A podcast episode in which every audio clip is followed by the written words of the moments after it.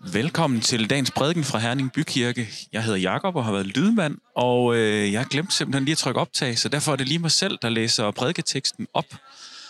Øh, jeg har også redigeret lyden en lille smule, så hvis du er vant til at skrue rigtig højt op for dine øh, hovedtelefoner for at få øh, prædiken at høre, så behøver du ikke det den her gang. Så øh, ellers så kommer du måske til at blive lidt forskrækket lige om lidt. Nå, øh, prædiketeksten i dag, det er 1. Mosebog, kapitel 12, vers 1-3. Der står, Herren sagde til Abraham, forlad dit land og din slægt og din fars hus og drag til det land, jeg vil vise dig. Jeg vil gøre dig til et stort folk og velsigne dig. Jeg vil gøre dit navn stort, og du skal være en, øh, være en velsignelse. Jeg vil velsigne dem, der velsigner dig, og den, der forbander dig, vil jeg forbande. I dig skal alle jordens slægter velsignes. Yes. Og så fra øh, Lukas evangeliet, kapitel 2, vers 21, og den er meget kort, den her. Da otte dage var gået, og han skulle omskæres, fik han navnet Jesus, som han var blevet kaldt af englen, før han blev undfanget i morens liv. Og så kommer dagens prædiken, som er Brian Christensen fra Lemvi Bykirke, der holder. Værsgod. Abraham, han var vel det, man godt i moderne øh, sprogbrug kan kalde en migrant. Han rejste fra det land, som han var vokset op i, fra sin familie og fra sin slægt, øh, ud i det fremmede på jagt efter et nyt sted at bo, et nyt liv. Han forventede velsignelsen derude et eller andet sted i det ukendte. Så han var ikke flygtning. Han var ikke forfulgt eller truet af krig eller sult i det land, som han boede i. Han var migrant. Og verden har jo ikke forandret sig meget i de 4.000 år, der er gået siden dengang. Bortset fra, at vi blev mange flere mennesker på jorden, så har det hele menneskehedens historie været sådan, at man har rejst ud fra det sted. Der er nogen, der har rejst ud fra det sted, hvor man er vokset op, til nye steder. Der har været migranter, folkevandringer, opdagelsesrejsende. Man har forsøgt at finde lykken bag fjerne horisonter. Tag nu et land som USA. De kalder sig selv for en nation af migranter, immigranter. Og en af de største amerikanere i nyere tid, John F. Kennedy, han var oldebarn af irske immigranter, der kom til Boston i 1840'erne. Cirka omkring samme tid, der var der nogle af mine tibolderforældre, der kom til Danmark. Der er nogle af dem i min slægt, der er kartoffeltyskere, som de blev kaldt. De nyeste tal de viser, at der alene i år er ankommet 180.000 migranter til Europa. Og tager man USA, så er det tal fire gange så højt. Og det er jo ikke så mærkeligt, at mennesker prøver at finde bedre levevilkår for sig selv og sin familie. Det har vi altid gjort. Hvem af os vil ikke også gøre det, hvis vi synes, det var nødvendigt? Men som sagt, så er vi blevet flere mennesker på jorden siden Abrahams dage, og migration, det er blevet en meget vanskelig politisk sag. Det skal jeg nok lade være med at, at kloge i i dag. Men uanset hvilken tid man lever i, så er det sjældent en nem beslutning at drage, bryde op og drage ud i det ukendte. Det var det sikkert heller ikke for Abraham. Han havde dog en fordel, nemlig han, at han drog afsted på Guds befaling, med et løfte i bagagen om, at Gud ville være med ham og velsigne ham der, hvor han tog hen. Gud gik med ham. Det kan godt være, at vi ikke er migranter, og vi er ikke på vej, sådan som Abraham var det. Men selvom vi ikke er på vej et andet sted hen rent fysisk, så kan vi godt genkende det med at være på vej i livet. Vi er i forskellige livsfaser, hvor vi tænker, at velsignelsen ligger lige et sted derude på den anden side af horisonten. Hvis vi får en kæreste, så bliver det skønt. Hvis vi bliver forældre, eller hvis vi får et nyt arbejde, eller når vi kan gå på efterløn eller pension, så bliver der noget at glæde sig over. Velsignelsen er lige derude, og vi er på vej hen til den. Der kunne gives mange andre eksempler, men det kan sammenfattes i den der naturlige tanke, at, at lykken er, når livet lykkes. Lykken er, når vi får opfyldt de ønsker, vi har til vores liv og hverdag. Vi føler os velsignet, når livet lykkes. Problemet er, at det gør tilværelsen sjældent fuldstændigt. Det er sjældent, at alting lykkes. Jeg ved ikke, om I kender Nick Vujovic. Øh, der er et billede af ham på skærmen der. Han er en øh, australsk kristen prædikant og forfatter. Han blev født uden arme og ben. Alligevel så rejser han nu verden rundt som prædikant. Øhm, og er kendt for at tale om, hvor god Gud har været imod ham. Han har et stærkt vidnesbyrd. Jeg så for nylig et videoklip på YouTube på cirka 20 minutter, hvor han øh, taler med Dallas Jenkins, som er instruktøren til The Chosen. Der har været en del debat på baggrund af en af de nyeste afsnit i sæson 3 af The Chosen. Her taler Jesus, det er jo altså en film, der handler om Jesus, og her taler Jesus med Little James. Øh, han er på, på skærmen bag, jeg ved ikke, hvor tydeligt man kan se ham, men øh, kan dog ane, at den står der på skærmen.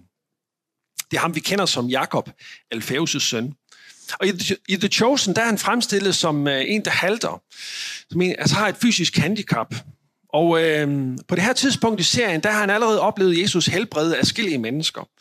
Nogen, der har haft handicap, øh, lamme, eller nogen, der var blinde, eller nogen, der var spedalske. Øh, og på et tidspunkt så får han mod til så også at spørge Jesus, om han ikke også vil helbrede ham for det, som han kæmper med. Men det vælger Jesus ikke at gøre. Og det er der, øh, den her samtale udspiller sig. I stedet så taler Jesus med ham om den smerte, han oplever ved hans lidelser, øh, og hvordan han kan være et vidnesbyrd om Guds kærlighed, på trods af, at Gud ikke giver ham det, som han beder om. Altså, hvordan han kan være et vidnesbyrd om Guds kærlighed, på trods af, at Gud ikke giver ham det, som han længes efter. Og det er en virkelig interessant samtale, øh, der foregår mellem Dallas Jenkins og Nick Vujovich. Øh, for der er mange, der har reageret på den her episode i The Chosen og stillet spørgsmålet, jamen når du er kristen, hvorfor er det så, at du kæmper med sygdom stadigvæk? Der er mange kristne, som oplever, at Gud ikke opfylder deres bønder, øh, uanset om det handler om sygdom, eller kriser, eller andre former for problemer. Og hvorfor er det en anfægtelse, når, når Gud ikke gør det? Jo, det er det jo, fordi vi ved, at Gud kan. At Gud kan med et fingerknips ændre på de vilkår, som jeg lever under. Fordi han er almægtig.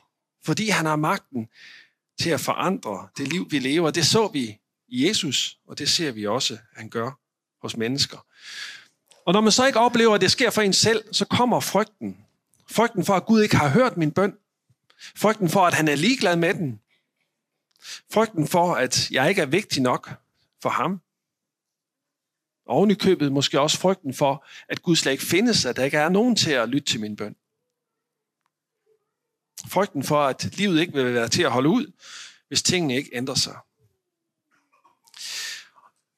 Når livet ikke lykkes for os, og når vi rammes af den form for frygt, så skal vi lytte til det, som englen sagde til Josef og Maria. Begge gange, hvor de blev mødt af englen, som bebudede Jesu fødsel, så sagde han, frygt ikke. Og Jesus sagde det gentagende gange til sine discipler. Det er vel det ord, der... Øh, jeg har ikke talt på, hvor mange gange det lyder i, øh, i Bibelen. Der er nogen, der har sagt, det er der for en dag om året. Jeg har ikke talt efter, men ordet frygt ikke er et gentagende omkvæd i vores Bibel. Hvorfor skal vi ikke frygte det? Jo, fordi livet, lykken er ikke, at livet lykkes. Lykken er at have Guds velsignelse over sit liv. Og de to ting er ikke nødvendigvis det samme. Lykken er ikke, at livet lykkes. Lykken er at have Guds velsignelse over sit liv. Lykken er at være nær hos Gud. Han er altid nær hos os. Han hører vores bønder. Han ser vores tårer. Han går med os hver eneste dag og vil lede os. Som Nick Vujovic siger i interviewet her, eller i samtalen, de har, det er ikke sikkert, du oplever en mirakel, men så kan du være et mirakel for et andet menneske.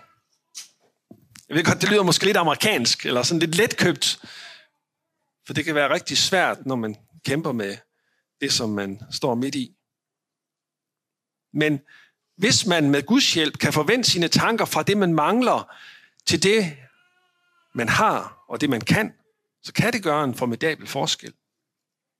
Så kan Gud give tro på, at der også er en mening og et liv, uden at jeg netop får det opfyldt, som jeg længes efter. Abraham han fik et løfte, et løfte om, at Gud ville gøre store ting med ham og gennem ham. Og det løfte stolede han på, det løfte gik han på. Og på den måde så er han også blevet forbillede for os på, hvad det vil sige at tro og gå med Guds velsignelse.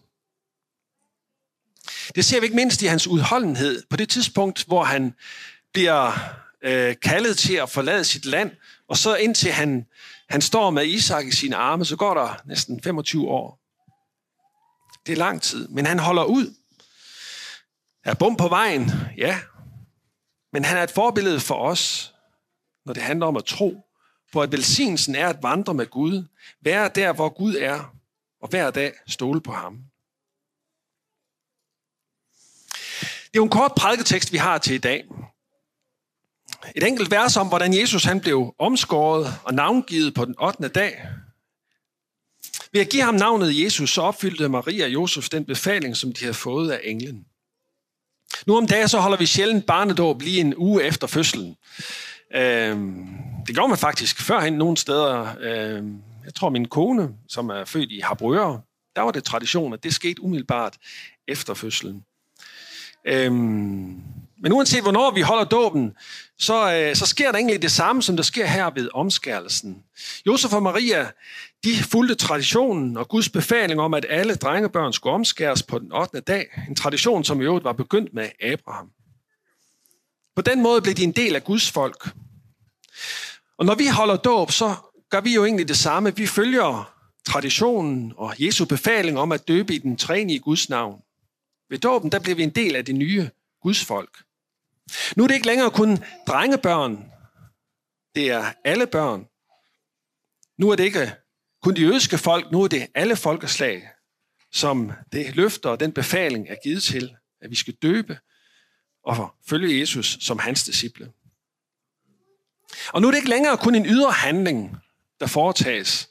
Ved dåben, der sker der også en åndelig forandring. En ny fødsel, som, ved, som betyder, at vi ved Guds hellige ånd får syndernes forladelse og evigt liv. Så vores vandring med Gud, den begynder altså der ved døbefonden. Og vi lever vores liv med Gud i lyset af det løfte, som han gav os der. Vi har så at sige Guds kærlighed fra begyndelsen som en startkapital.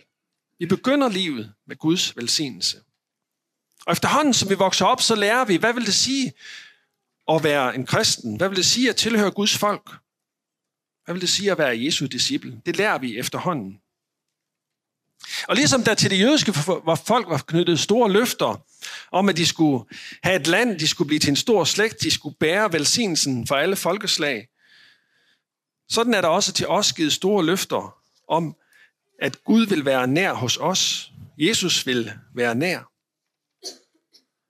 Og ligesom de jødiske folk fik befaling om, hvordan de skulle leve, de fik loven som en rettesnor for deres liv, sådan har vi også fået befalinger, Jesu befalinger at leve efter. Og Guds velsignelse, den er knyttet til at være en del af folket, og at følge de befalinger, vi har fået givet. Så Guds velsignelse er knyttet til, at vi lever som Guds børn, tror på Guds løfter og holder Jesu befalinger. Når vi gør det, så vil vi selv opleve velsignelse og selv være en velsignelse for andre. Men det er jo ikke altid, at livet som kristen opfattes på den måde. Set udefra, så er der mange fordomme om, hvad vil det sige at være en kristen. Det oplever man ikke mindst som teenager, eller som ung. Igen og igen bliver man konfronteret med, jamen må du så ikke drikke? Eller øh, må du ikke gå i seng med din kæreste? Ah, det lyder godt nok kedeligt, det at være en kristen. Men det er jo ikke kun unge, der rammes af den slags fordomme. Apropos fordomme, så skal jeg altså ikke tro, at jeg sidder hele tiden og ser YouTube. Men nu refererer jeg til en YouTube-video igen. Øh, der sker meget øh, spændende og godt der.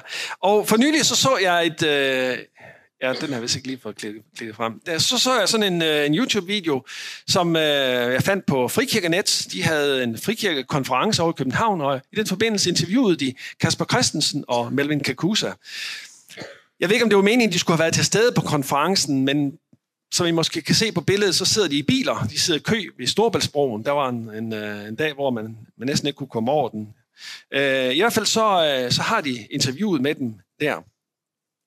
Det handler om, hvordan liv kan forandres. Øhm, og måske så ved jeg, at Kasper Christensen øh, for et par år siden blev kristen. Øhm, han havde på papiret alt det, der skulle til for at være lykkelig. Han var kendt, han havde penge, kone og børn og succes. Alligevel så havde han en følelse af tomhed. En følelse af, at øh, der manglede noget, og han prøvede at fylde det her tomrum ud med, med fester og med stoffer. Helt konkret så bar han rundt på en stor skyldfølelse.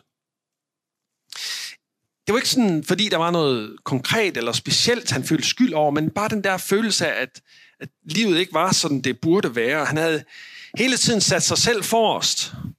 Mig, mig, mig, sagde han. Men så bad han til Jesus. Kære Jesus, jeg har den her skyldfølelse. Vil du hjælpe mig af med den? Jeg kan ikke selv finde ud af det. Og så forsvandt den. Så blev den væk. Og siden så har Jesus været det, han kalder for hans storebror, som altid er sammen med ham.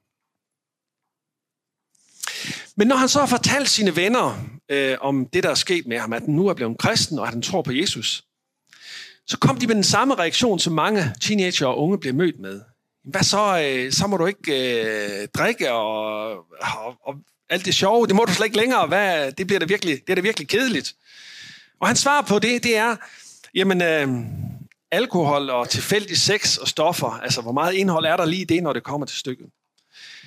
Og egentlig så tænker jeg slet ikke på det, jeg går glip af, men i stedet for det, jeg har fået. Og det er en ren gavebod, siger han. Det at være en kristen, det er en ren gavebod. Der er så meget godt til dig.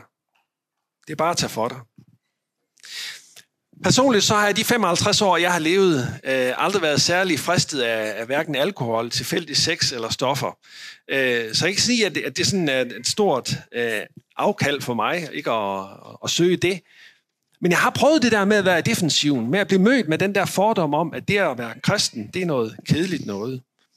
Så kan man ikke alt det sjove. Og derfor synes jeg, det er godt at blive mindet om det, som Kasper Christensen siger her. At vi får meget mere, end vi giver afkald på. Vi har ingen grund til at være i defensiven.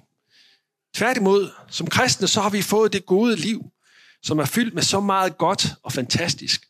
Og når Paulus formaner os til, hvordan vi skal leve, så er det ikke fordi, det skal være kedeligt at være kristen. Så er det fordi, det at være kristen, det er at leve det gode liv.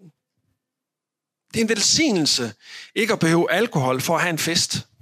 Det er en velsignelse at have sin at kunne love sin elskede kone troskab og se sine børn vokse op i trygge rammer. Det er en velsignelse at have sunde værdier som trofasthed, gavmildhed, gæstfrihed og omsorg for andre. Alt, hvad der er ret og rent, det er godt. Så det er ikke kedeligt at være en kristen. Det er en gavebod. Og ikke mindst, når vi får lov til at være en velsignelse for andre, fordi Guds kærlighed virker gennem os. Jeg vil tro, der er en del af jer, der har øh, set VM her sidste år i december. Øh, jeg var i hvert fald med i en konkurrence om at gætte resultaterne med 17 andre her fra Herren Bykirke. Jeg endte vist nogenlunde midt i, tror jeg nok og sådan noget. Man kan mene meget om VM i Katar, men noget af det, der vil blive husket for, det tror jeg, det er øh, Argentinas øh, VM-medaljer, og ikke mindst Messis VM-medalje. Det var lige det, han manglede til hans samling.